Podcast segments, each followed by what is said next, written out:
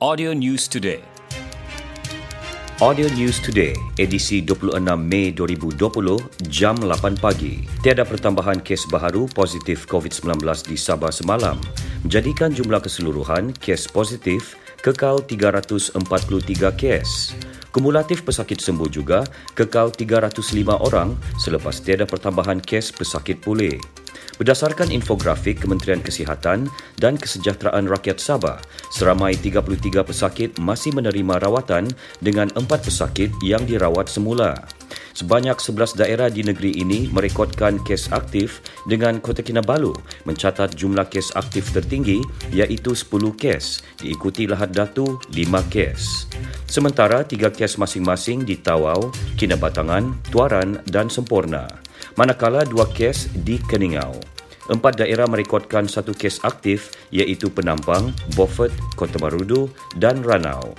Jumlah kematian kekal lima kes. Kes kecemasan melibatkan kebakaran dan penyelamatan di Sabah menurun hampir 30% bagi tempoh Januari hingga April tahun ini berikutan pelaksanaan Perintah Kawalan Pergerakan PKP.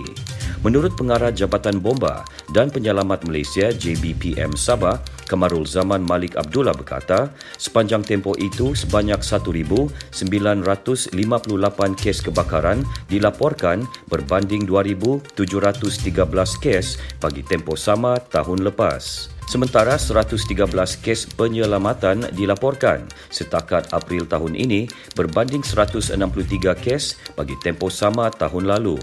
Beliau ditemui pemberita dalam siri lawatan kerjanya di Balai Bomba dan Penyelamat Keningau. Dalam pada itu, Kamarul Zaman memberitahu anggota terlibat dalam operasi nyakuman sentiasa mengamalkan langkah-langkah keselamatan bagi mengelak jangkitan COVID-19. Beliau juga mengingatkan para anggota patuh prosedur operasi standard SOP yang ditetapkan dengan norma baharu menjalankan tugas khususnya melibatkan kemalangan dan kebakaran.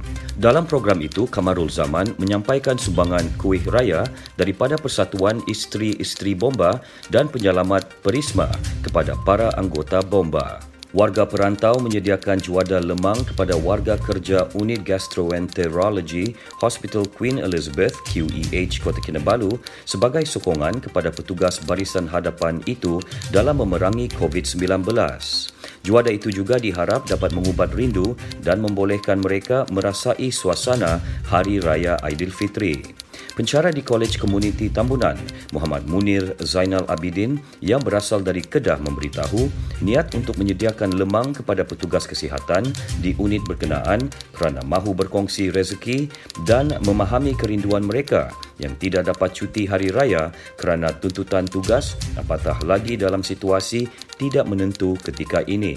Sementara itu, sepupu beliau yang juga pensyarah di Kolej Komuniti Lahad Datu, Anis Mastura Ahmad Fuad berkata, usaha itu sebagai langkah menggembirakan petugas barisan hadapan di hari lebaran. Dua bersaudara itu berpendapat pengorbanan petugas barisan hadapan wajar dihargai kerana mereka berkorban demi memastikan negara bebas COVID-19 selain berharap masyarakat memainkan peranan bersama dengan mengamalkan norma baharu dalam kehidupan. Persatuan Bola Sepak Sabah SAFA mengumumkan tiada pertandingan bola sepak Piala Presiden dan Belia diadakan tahun ini berikutan penularan COVID-19. Keputusan tersebut selaras arahan daripada Persatuan Bola Sepak Malaysia FAM.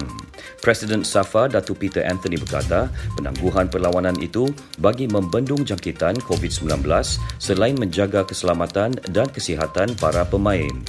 Beliau bagaimanapun berkata, pemain masih berpeluang menyertai kejohanan berkenaan tahun depan sekiranya berminat.